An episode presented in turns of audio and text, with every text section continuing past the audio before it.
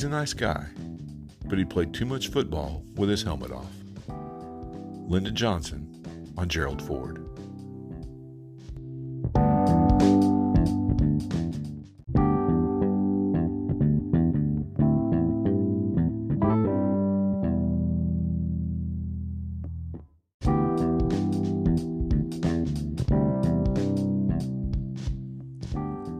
Welcome to the Revisionist History Podcast, where we set the historical record straight, no matter who it might offend.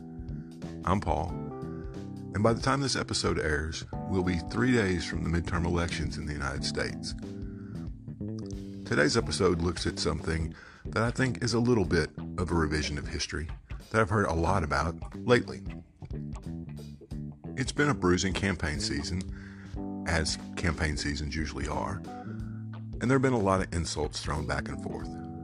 But one of the things I've seen people saying is that they wish we could go back to the time when politics was more gentlemanly, more polite. And certainly in the age of Twitter and TikTok and instant communication, insults get thrown around a lot quicker. And since 2016, they have become a little bit nastier. But in reality, political insults are nothing new at all. And what I want to do today is look at some from the past that show we've kind of always been this way. So let's get started.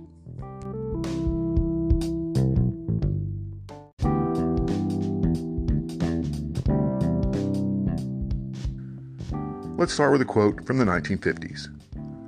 Widely considered the most cordial and boring decade of the 20th century.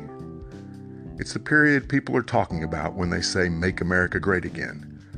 And it had more problems than I could cover in 10 episodes. But at least the politicians were nice to each other, right? Well, not always, if this quote from Illinois Governor and two time Democratic presidential nominee Adlai Stevenson is any indication. Talking about the Republican Party, he once said, quote, I offer my opponents a bargain if they will stop telling lies about the Democrats, we will stop telling the truth about them. End quote. Classier than just saying loser, but a slam nonetheless.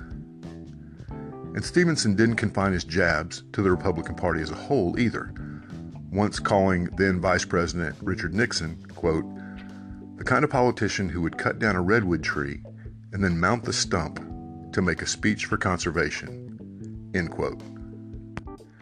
An even more stinging slam of Nixon actually came from his running mate, President Dwight Eisenhower. When asked by a Time correspondent about Nixon's contributions as vice president, Ike replied, quote, If you give me a week, I might be able to think of one. End quote. Ouch. Now, sticking with U.S. presidents for a moment, since they have the biggest platform and thus most recorded political slams, most people today recall President Trump's comment that he could shoot someone on Fifth Avenue and get away with it.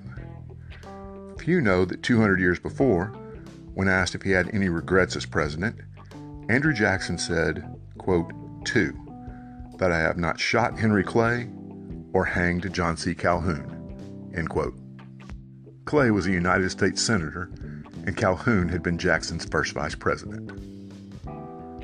Even the beloved Abraham Lincoln threw shade at a political opponent, though this time his well known eloquence may have been a disadvantage. Speaking on Stephen Douglas's policy on slavery in 1858, Abe said, quote, It is as thin as the homeopathic soup that was made by boiling the shadow of a pigeon that had been starved to death. End quote. Harsh, yes, but it hardly rolls off the tongue. Not surprisingly, President Teddy Roosevelt was more succinct when talking about his predecessor, William McKinley. He said, quote, McKinley had no more backbone than a chocolate eclair, end quote. Political insults are not confined to the United States or to the last 200 years, however. 500 years ago, when Martin Luther was leading the Protestant Reformation and England's Henry VIII was still a Catholic, Henry wrote an attack on Luther's views that earned him the title Defender of the Faith from the Pope. Never one to mince words, Luther replied that Henry was, quote, a pig, an ass, a dunghill, the spawn of an adder, a basilisk, a lying buffoon dressed in king's robes, a mad fool with a frothy mouth and a whorish face. End quote. Wow, Martin, tell us what you really think. Now, if you want a little more gentility in your political insults, look no further than Britain, where they're always polite. As when Prime Minister David Lloyd George said of an opponent, quote, The right honorable and learned gentleman has twice crossed the floor of this house, each time leaving behind a trail of slime, end quote. Or when Member of Parliament Jonathan Aitken said of Prime Minister Margaret Thatcher, quote, She probably thinks Sinai is the plural of sinus, End quote. Or when UKIP leader Nigel Farage told the European Council president, quote, I don't want to be rude, but really, you have the charisma of a damp rag and the appearance of a low grade bank clerk, end quote. A no look at UK political insults can leave off their greatest wordsmith of all, Winston Churchill, who once said of an opponent, quote, he occasionally stumbled over the truth, but hastily picked himself up and hurried on as if nothing had happened. End quote. Now, back in America, and more recently, Senator Bob Dole was on both the giving and receiving end of some political zingers. Commenting on former presidents Jimmy Carter, Gerald Ford, and Richard Nixon, Bob Dole said, quote, History buffs probably noted the reunion at a Washington party a few weeks ago of three ex presidents, Carter, Ford, and Nixon, see no evil, hear no evil, and evil. End quote. Funny to be sure, but really not as funny as U.S. Congressman Jack Kemp's slam of Dole in 1985.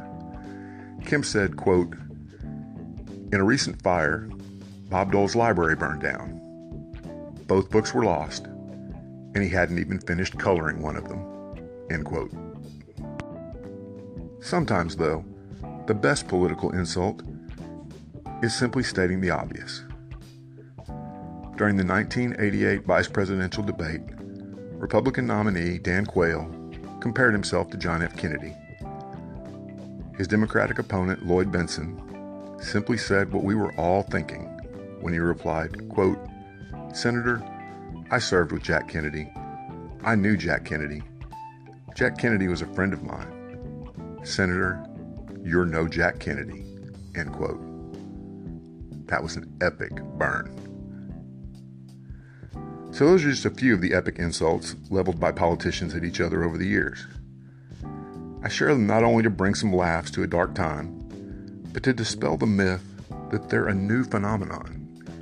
The only real difference today is that our so called leaders fight more like third graders on a playground than the wise, educated men and women they'd like us to believe they are.